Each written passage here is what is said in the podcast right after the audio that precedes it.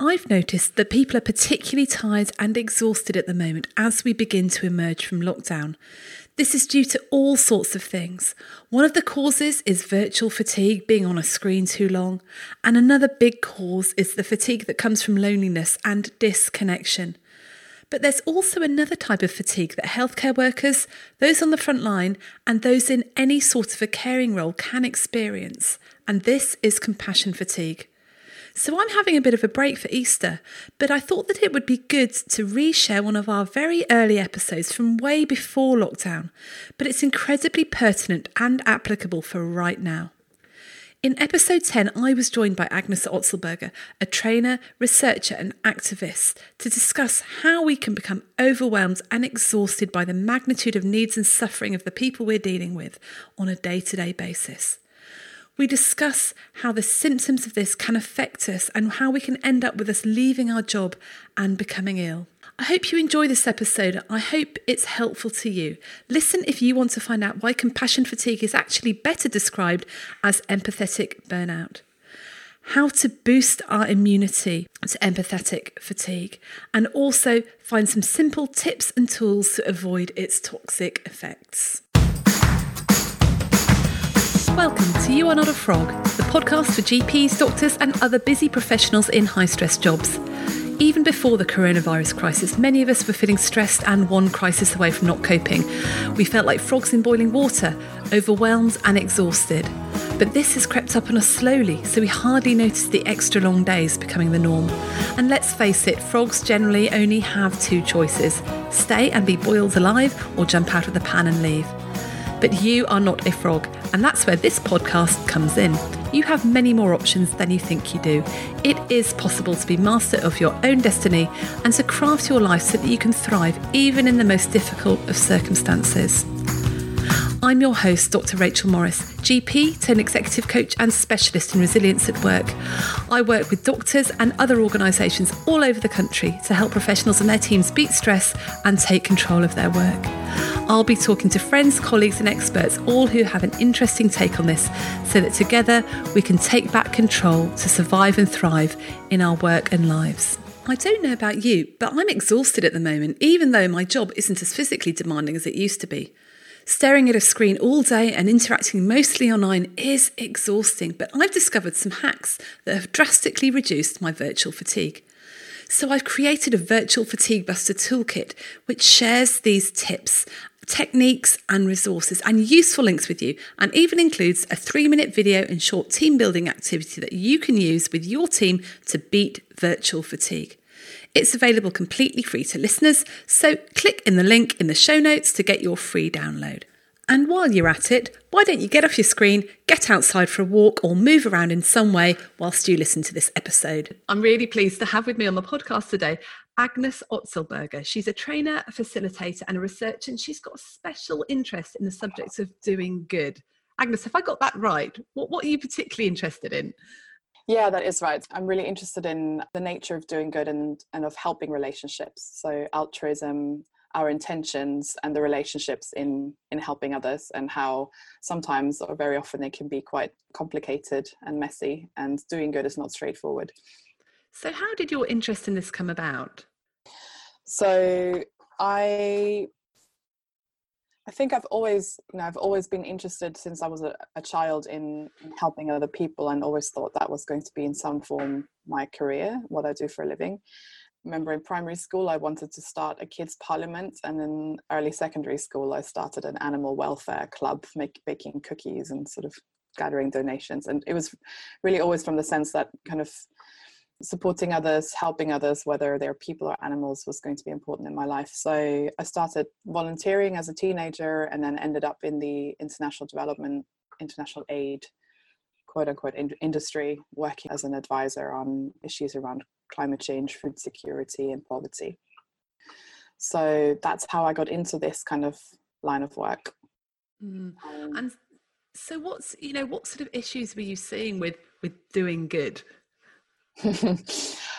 yeah so there were there were many layers to this but basically i sort of i pretty early on thought i've i figured out my career figured out my vocation it's going to be i'm going to be a helper a do-gooder an altruist and i'm going to save the world And then fast forward a few years into my career, that was going pretty well at the time. I was feeling really bitter and cynical and demotivated about all of it. And so it took me it took me a while to realize why that was. But with hindsight, I think what happened was that I'd kind of I'd entered this profession unaware of how, when we enter helping relationships with other people, we create these power dynamics and these kind of roles that come with them, and how they can have unintended consequences. And I was feeling these un- unintended consequences in my work on a daily basis. In addition to that, I also wasn't aware of, or was probably at the time quite naive about the I guess, the political and colonial connotations of work that involves white people being shipped off to a country populated by brown people and saving the world there. Um, so, so there were many layers to the to the helping relationship that were on the surface looking like I was this hero who was doing good, but actually, as I dug deeper into it, I was feeling quite ashamed of. Mm. And what other unintended consequences did you notice? So when we support other people, when we help other people, driven by a compulsion to help, not being clear on where that comes from, we unintentionally create, we unintentionally pass these compulsions on in the relationship, in the helping relationship. So it becomes a transaction where we're unaware that me helping the other person isn't such a genuine act of helping. It's actually me needing something from them. It's me needing to be needed by the other person. And that sounds a bit vague, but I think that really that really expresses itself in how all the relationships in the helping professions often pan out and how when we then as helpers don't get what we want we become angry we become disappointed and cynical and demotivated and yeah so i could feel that i think i could feel that at the time quite viscerally but I c- I couldn't put words to it and it took me a few years afterwards to work out what was actually going on I think another unintended consequence is this thing I got really interested in, which is compassion fatigue mm. or the emotional burnout. So when we're helping from this compulsive, must be giving at all times place, we really deplete ourselves. Yeah, basically, we can end up unable to do our job well. We can end up unable to relate to other people. We can end up unable to empathize with others because the emotions become so overpowering and overwhelming that we try to shut them down and then from the shutdown we get a whole range of other secondary consequences that are not very desirable in the helping professions or, or anywhere for that matter mm. and do you see this particularly in one type of profession or is it go sort of across the board so my experience is mostly in the international development sector or in the humanitarian sector and in charities, but in recent months and years, I've been talking to people across the helping professions. So I've been talking to people in social work, in health, in mental health, in animal welfare charities, people working on environmental issues, people working on human rights, on social justice issues. And I think at the very basis, the sort of the key issues are really similar. They're really shared.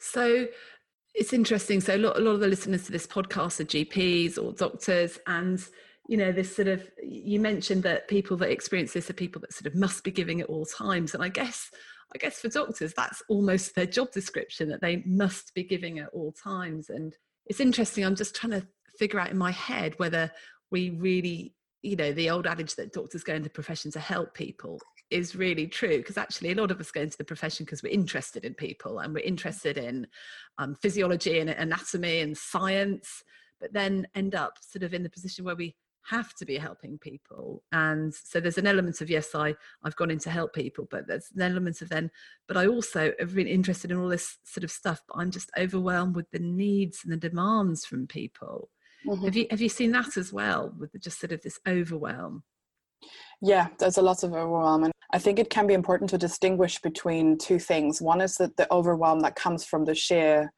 quantity of the work, the workload, the pressures, the sort of the relentlessness of it which um, you know i recently read that book this is going to hurt by adam oh, kay yeah. and it really brought that relentlessness mm. home to me this sort of mm. completely insane crazy amount of hours people do the lack of backup you know how people then end up staying hours and hours and hours and hours beyond what they're supposed to simply because there isn't someone else to take over and it's literally a life and death question. Mm. when in other professions people can say we are pretending this is life and death but it isn't so we can go home. Yeah. So there is that and then there is also the emotional component the emotional relentlessness of a job that involves constantly being faced with suffering a human level animals planetary whatever it is whether you're a doctor and you work with with ill health and mental ill health or whether you work with planetary ill health but it's this constant relentless taking on of suffering mm. and it's that specifically i got really interested in and i think there are many sort of there are many ways in which the the workload overload and the emotional overload feed into one another. Mm. And also, there are some different approaches and some specific ways that we need to understand emotional burnout and compassion fatigue that aren't the same as burnout from from overwork.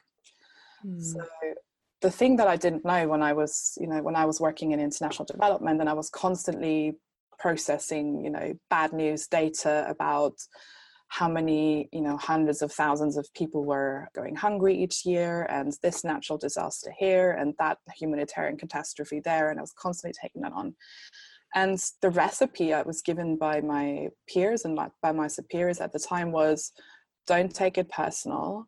Keep your emotions out of it and then you'll be fine basically. That was mm-hmm. sort of the idea that was the, the more i could compartmentalize and shut down my feelings about what was going on the better i could do my job and the healthier i would be as a person. Mm-hmm. And so to an extent that's what i achieved. I achieved shutting down my emotions and compartmentalizing things but i ended up with the same result that i was fearing. So i ended up with the same emotional complete burnout and breakdown that I was so desperately trying to avoid. Mm-hmm. And so, this recipe that I think a lot of people are being passed on informally in um, in the helping professions this thing of sort of you know you must be quote unquote professional i.e keep your feelings out of it i hear people saying things like focus on the job not on the people it's important and it works to an extent and certainly in some situations you want to be really focused on the task at hand like when you're doing open heart surgery it's probably really good to be able to focus on the job and not the people. But a lot of these jobs involve a lot of relationships and relationship with you know people we work with at work the patients the clients the beneficiaries whatever you want to call them. And these relationships break down when we shut down our emotions and we experience an isolation from others and from ourselves that get, ends up really depleting us. Mm. so the thing i was avoiding was you know was kind of having a breakdown and the breakdown i that slowly crept up on me was that i became cynical i became hopeless i became demotivated. I felt really ashamed because i wasn't really putting my 150% in anymore. I was kind of trying to do 80 and trying to pretend i was doing 100 because i couldn't really connect with the motivation for my work anymore. And i think in a job where you know you're vastly underpaid and doing too many hours when you lose your motivation there's not much left.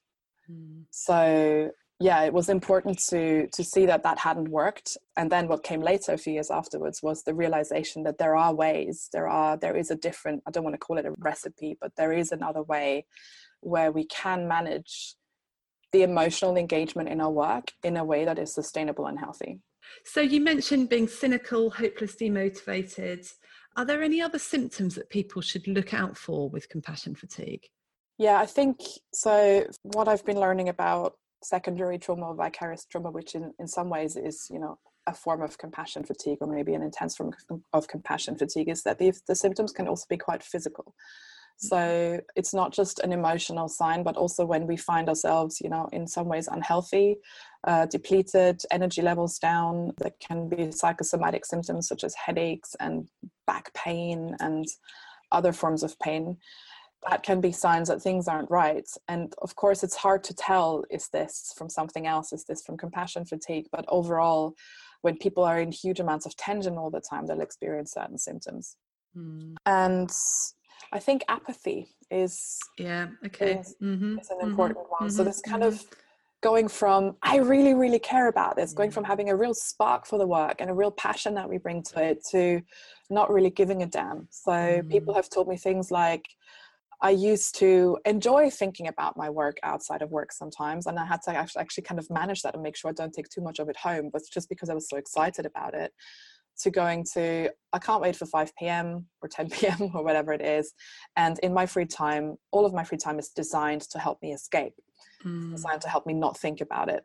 That's when sort of, you know, healthy self care that is about nurturing ourselves and looking after ourselves is actually more like a sign of a coping mechanism mm. that may not be very sustainable when we need to run from it, when we need to escape and numb ourselves. And when we stop caring, when we just don't really feel um, like we, we give a damn anymore. Yeah. Um, that's a sign of, of that kind of fatigue. So just in survival mode.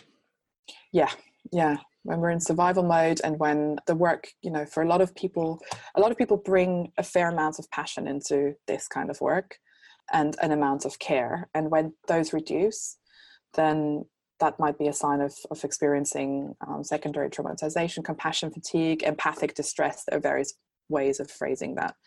Another one I've heard from people working in directly with sort of clients in social work is when people start being aggressive and sadistic or mm. um, short or uh, or sort of um, bitter with their clients, with their patients, mm. with mm. beneficiaries of the organization. So when there when there is a when kindness turns into yeah. um, unintended viciousness. Yeah. yeah. yeah, So kindness turning into viciousness, and I think I mean, I can certainly recognize, you know, when I look back when working as a GP, you know, seeing situations that, that should have really moved me, but instead just irritated me. Mm-hmm. And I think that was, you know, a variation of compassion fatigue. I guess there's a there's a spectrum, isn't it? You can get a little bit, and, and, and you can get serious mm. um, levels of it. And it just strikes me about how similar the symptoms of compassion fatigue are they are just the symptoms of stress and symptoms of burnout. So it's probably very hard to distinguish the two. And my guess is that for gps and doctors with high clinical loads there's always a bit of compassion fatigue going to be built into any form of overwhelm and, and stress in yeah. there. What, what happens to your brains under compassion fatigue? What's the neuroscience? so, the neurosciences and this is this is kind of something I also wasn't aware of during my years working directly in, inside the organizations in international development was the neuroscience says compassion fatigue doesn't exist. Oh. So the thing we're actually talking about when we're talking about compassion fatigue in science lingo is called empathic distress fatigue or empathic mm. burnout or secondary trauma. Mm. Um, it's called compassion fatigue because the word the, the term compassion fatigue got coined somewhere at some point. There was an article in the i think in the late 90s or early noughties somebody wrote about compassion fatigue unaware of how neuroscience was later going to look at people's brains and discover that empathy and compassion are two very different emotions or mechanisms.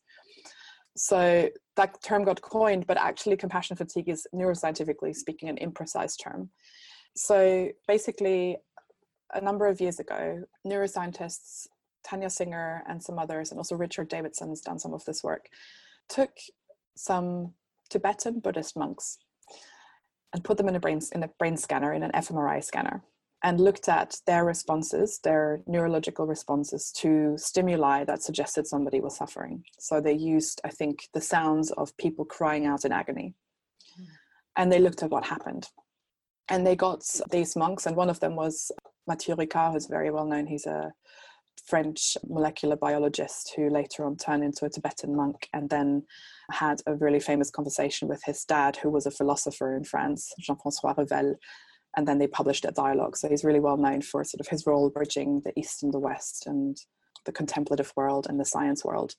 So he was one of the people in the brain scanner. And they got these monks to meditate on compassion whilst listening to the sounds of people crying out in agony. And so then they mapped out the difference between average people hearing these sounds and what happened, and what happened when a monk was hearing the sounds of somebody mm. crying out in agony and meditating on compassion. And they could see really different areas of the brain fire up in response and then also they could report that people were feeling quite different. So there, there was a, a greater sense of i wouldn't call it happiness mm. because that's not the right word but a sort of a more a safer containment of these emotions in the people who were meditating on compassion. And so empathy or what they call affective empathy sort of the affect that we respond to suffering with is processed by areas of the brain that are associated with pain And compassion is a different response where we activate the areas that are affiliated with kinship and maternal love or parental love.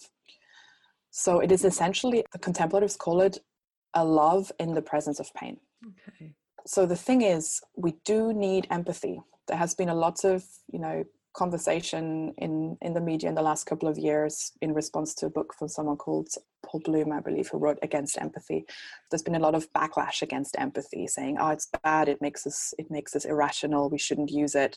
They probably actually use things like you know medics and surgeons as examples for why empathy can be bad. But actually, they didn't consider that people who stop being empathic and shut down their feelings will shut down in, in various ways and cannot selectively numb emotions. So they'll end up mm. numbing it all and they'll end up mm. being quite dysfunct in some way, socially speaking, mm. and also health wise, because it basically humans need connection and humans mm. need to feel. And unfelt and unprocessed emotion isn't benign. So there has been a backlash, but they didn't see that empathy actually serves a really important role and that it's kind of a gateway. It can be used as a gateway towards compassion. So people mm. like Matthieu Ricard do not suspend empathy to feel compassion. They they use empathy as a way of tuning into what's happening and then they respond from that place of compassion. Mm. and that's kind of that's a process that they're trained in and anyone can learn and it doesn't take you know those marathon levels of meditation practice to learn this. That's that's some of the really encouraging research i've seen is that actually with compassion practice in particular you build these skills incrementally from the moment you start practicing. And they have a lasting impact. So some forms of meditation work while you're using them like focus. It takes a lot more practice to go from i'm mindful and focused while i'm meditating to i'm mindful and focused while i'm meditating and when i'm not meditating. It takes a lot more practice to reach that sort of state of altered neuroplasticity basically. Mm-hmm, mm-hmm with compassion based practice, we can experience those changes that last beyond the time that we practice a lot more quickly. So, yeah, so compassion is a mechanism that we mm-hmm. can draw on that lives in a different part of the brain from, from empathy. That's the important takeaway. Right. So the the monks, when they had these dreadful crying things, they access the empathy, but they went straight to their compassion zone, their sort of mother love zone. And then other people would stay in their empathy zone where they're actually feeling it as physical pain.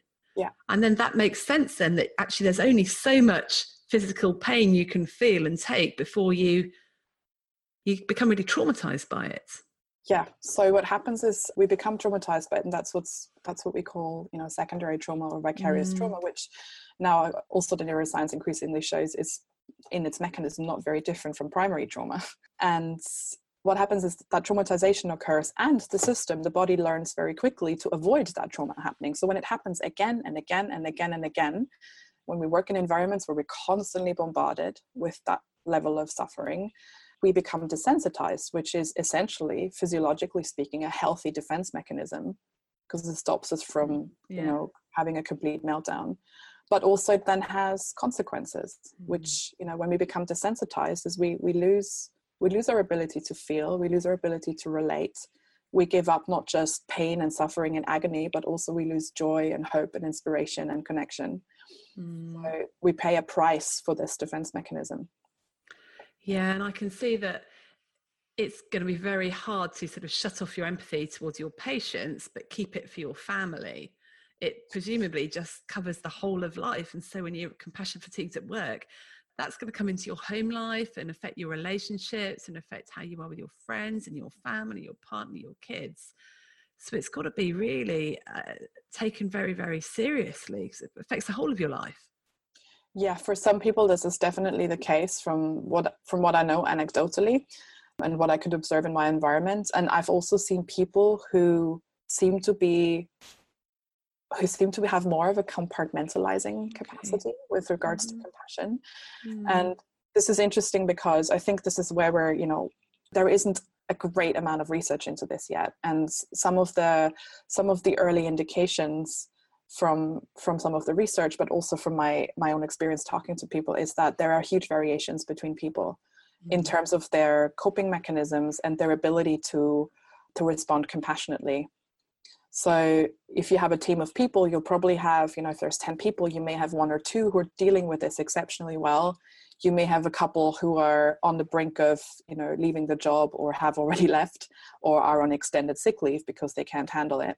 And then you'll have a, a large population in the middle who are sort of muddling through and maybe mm-hmm. using some unhealthy coping mechanisms and experiencing some of those symptoms we talked about earlier.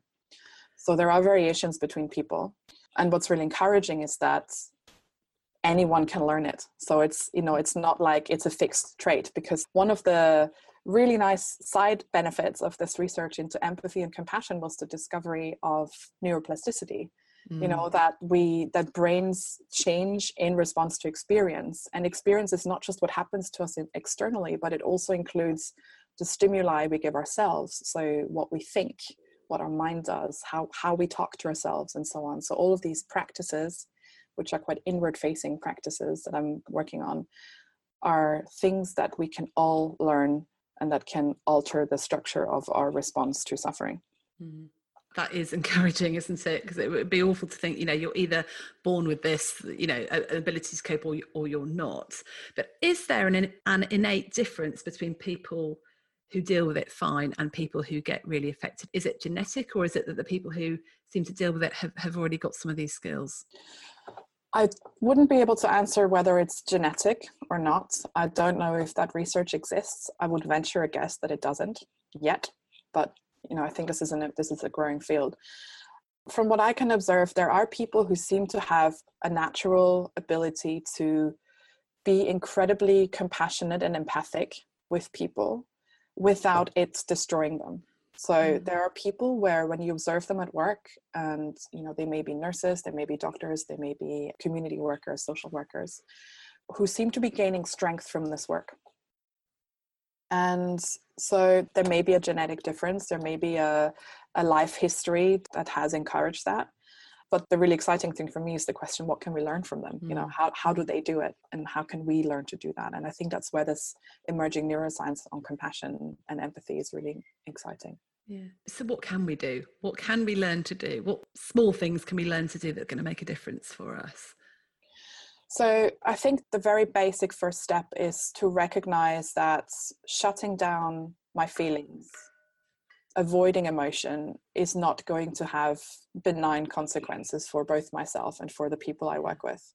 Mm-hmm. And that's a scary that's a scary admission because it means okay, I'm going to have to equip myself to deal with the really difficult painful stuff I've been trying to shut out over the last however many years.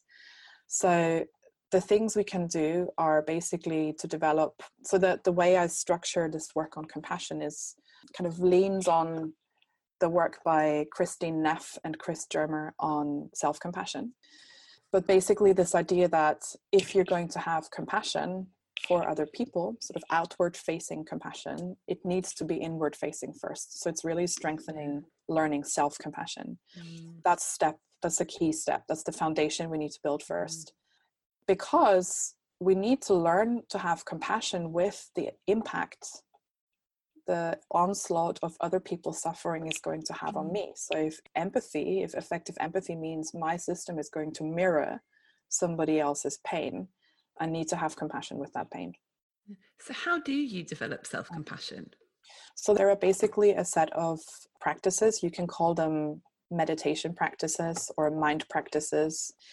I sometimes avoid the term meditation or mindfulness because a lot of people think oh it's just about you know kind of mm-hmm. chilling out and being okay with everything and becoming quite passive and i think that's a huge misunderstanding of the contemplative tradition this comes from but basically they are practices that develop something called metacognition so the ability to observe and be present with your own experience mm. from a sort of yeah from a vantage point so to speak so instead of being my pain my agony my my fear of getting overwhelmed by other people's stuff i can notice it. So it's that capacity to notice that we train through meditation. And meditation does another thing which is can be creative. So it's it can develop that metacognition and it can also be creative. It can create stimuli that have that are going to have an impact on the way my nervous system works on the way that i respond to external stimuli. So those meditation practices are geared towards strengthening that observing capacity and the capacity to create certain states within myself. And specifically by that, I mean self compassion and compassion. So, very simply, one of the practices that we do is called RAIN. It's an acronym that stands for R A I N, recognizing, allowing, and investigating and nurturing. It comes from someone called Tara Brach. And in this practice, we basically try to break down that moment of a stimulus reaching me. Say it is that, you know, it is that recording of somebody crying out in pain. And I'm really trying to kind of take a microscope or a magnifying glass and go inside that experience of what happens inside me when I hear that cry. Notice the rising, you know, um, reaction, which could be my own pain in response to that. Then stopping and looking at that more closely, giving it permission to be there. So that's the recognizing and allowing, giving it like recognizing that it's there, giving it permission to be there, investigating it with curiosity as, as opposed to judgment. So instead of saying, ah, I don't want to feel this, to go, huh, what's this like? What is this experience like right now? Can I hang out with it a little bit longer? And then to nurture it in some way, which is the part that most people struggle with, but it's to basically just kind of adopt a self compassionate, kind stance towards myself in that moment. Mm. And that basically gradually builds and increases our ability to, yeah, to stay present with those moments and to not shut it down. So basically, the aim of this is to avoid the shutdown, which we're also well practiced in. Mm that's mm. one of the practices yeah mm.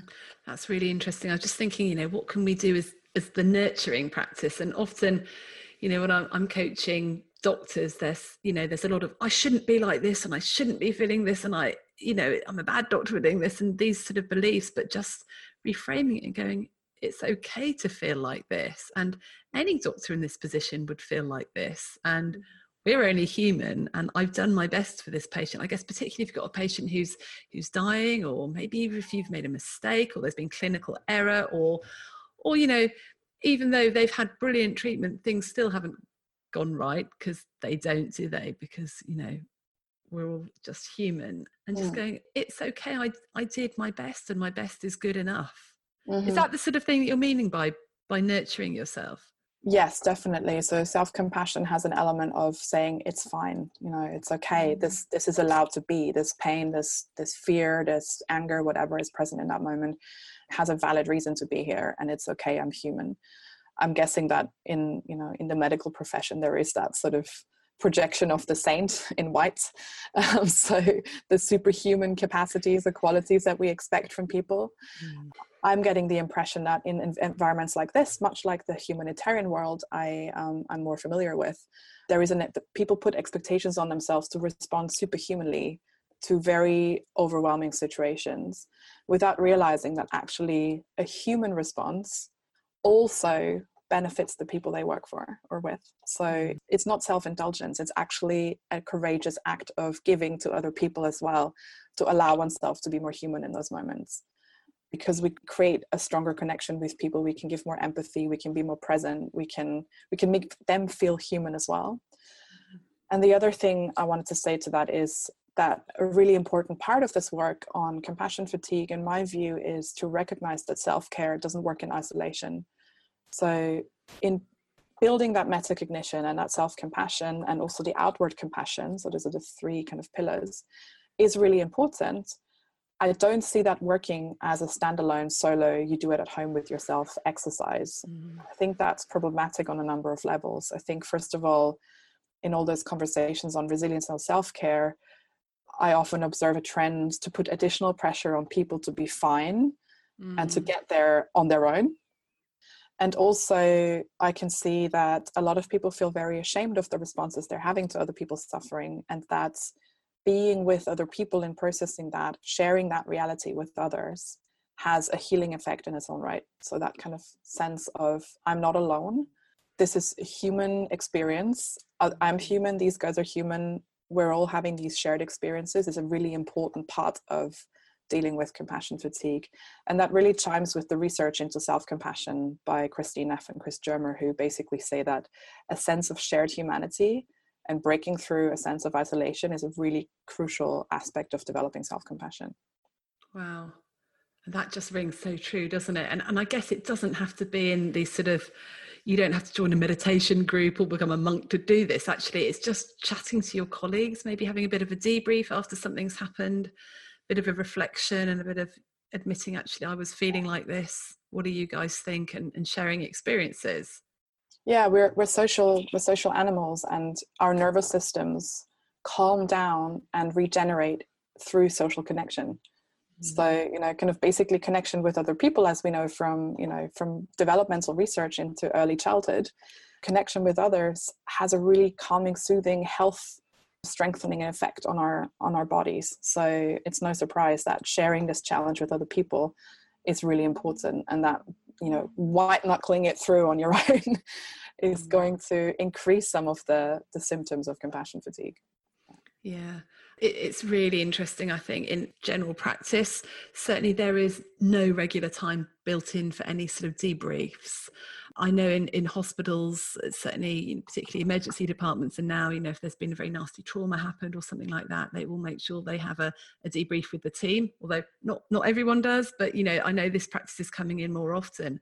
But I guess it's the people that are working on their own with with patients day in day out. They're getting these sort of almost these little micro traumas, just that, that happening you know people don't often die in front of you in general yeah. practice but you're hearing really sad stories and there's really difficult stuff going on and and this can just be all stored up and then you're so busy you don't actually get to see people mm. at coffee time or stuff you know what would advice would you give to people in that sort of situation so i think it's important to recognize the the role that sort of the drip drip drip impact of small things plays in traumatizing our systems.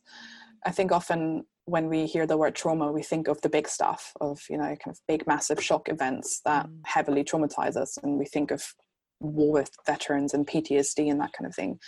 But neurobiology, in neurobiology, trauma includes sort of this idea that an, a steady onslaught of small things can have cumulative effects.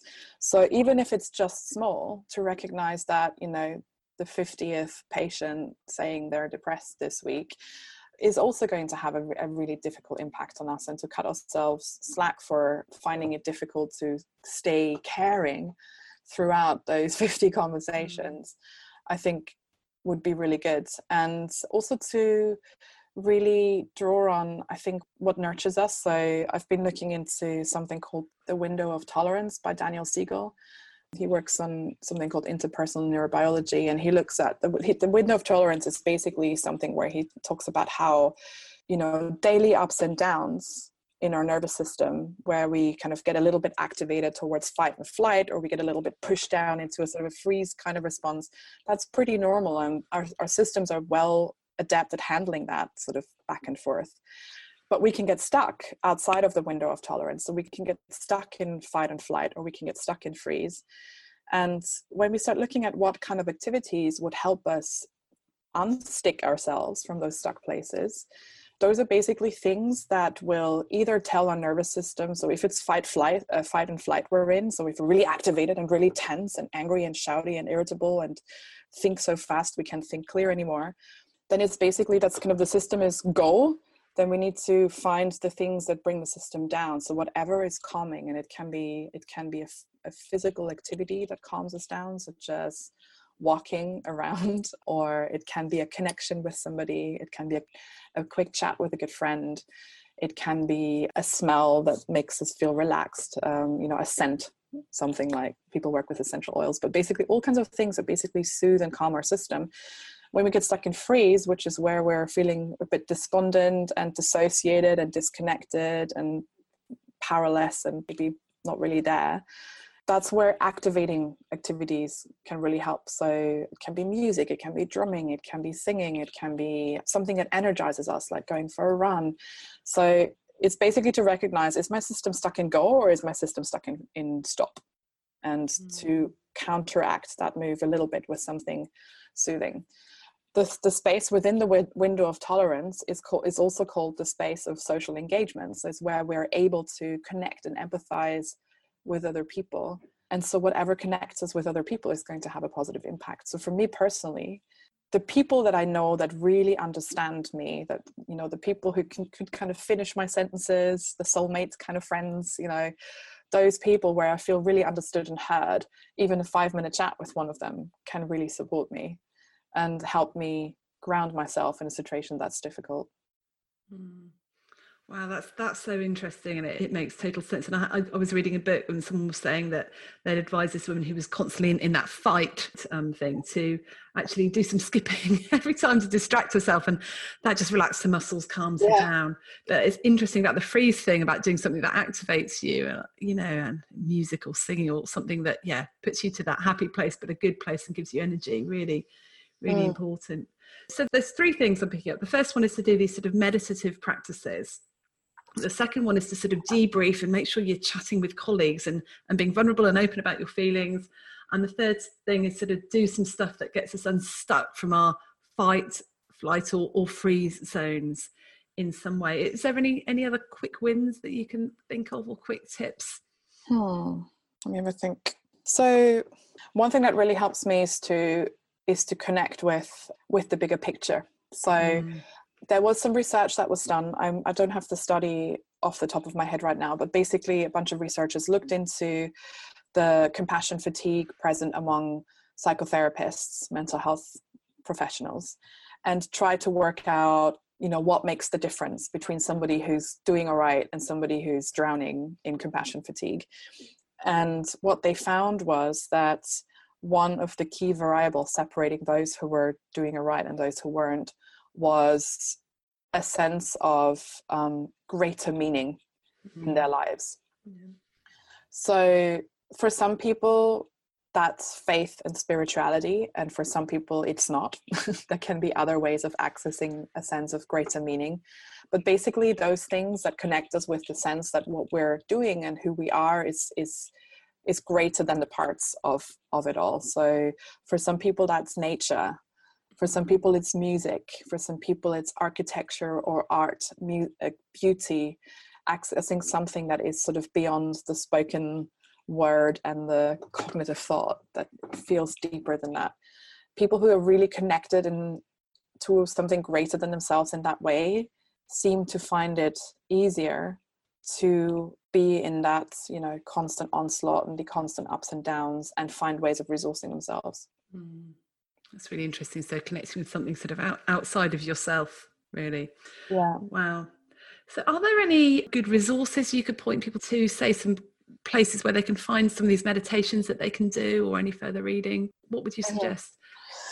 Yeah, there are a few places I could point you to. So something I've basically been trying to do over the last couple of years is to to take some of that contemplative stuff, some of the contemplative research and contemplative neuroscience, but also that the actual practices and unpack them and translate them for people not in that world because the language can be mm-hmm. quite sciency or it can be sort of quite alienating for people who don't like Tibetan singing bowls and so I try to really break those things down in a very accessible way and I've written a few blog posts about that. So um, I've written a couple on thegoodjungle.org where I talk about the the practices I mentioned and the difference between empathy and compassion and how crucial it is mm-hmm. in this work. Mm-hmm. Also, in the last few years, I've been constantly referring back to a book called How Can I Help mm-hmm. by Ram Dass and Paul Gorman. Uh, yeah it's actually from the 1980s so it's not really okay, cutting wow. edge um, but i do find it really cutting edge in my own life and in my mm-hmm. own work and i keep using it it's basically a book about the nature of the helping relationship it's called how can i help stories and reflections on service mm-hmm. it talks a lot about the complications of you know putting ourselves in those categories of mm. the helper and the helpee mm. and it talks about the you know in, in various forms of language but it talks about empathic distress empathic burnout and the things we can do to resource ourselves so i really recommend that book also more recently someone called joan halifax who is a zen buddhist but also a she, I think she works on on care of the dying and on hospice work and palliative care. Palliative, palliative care, thank yeah. you. So she's a Zen Buddhist finding freedom where fear and courage meet which was mm. published, I think, last year, or the year before. And it's interesting because she's been, in some ways, on a similar journey from you know being a white Western do-gooder who set out to uh, sub-Saharan Africa to research people in other cultures and came into contact with some quite dysfunctional ways of trying to do good in the world and then reflected on that. And in this book, Standing at the Edge, she talks about a series of qualities that people who want to do good in the world need to have, mm. but which need to be held in real balance. Because mm. if they're taken to an extreme on either side, you can kind of fall off the edge. So you need to kind of stand at the edge. That's why the book's called Standing at the Edge. So, for example, she talks about altruism, which can, in its highest form, be a really positive force in the world, but can also turn it to something she calls pathological altruism. Mm. Um, and she talks about empathy and how empathy is a really important tool and a really wonderful capacity that we have as human beings. But again, if taken to an extreme and kind of going out of balance, can turn into empathic distress and burnout.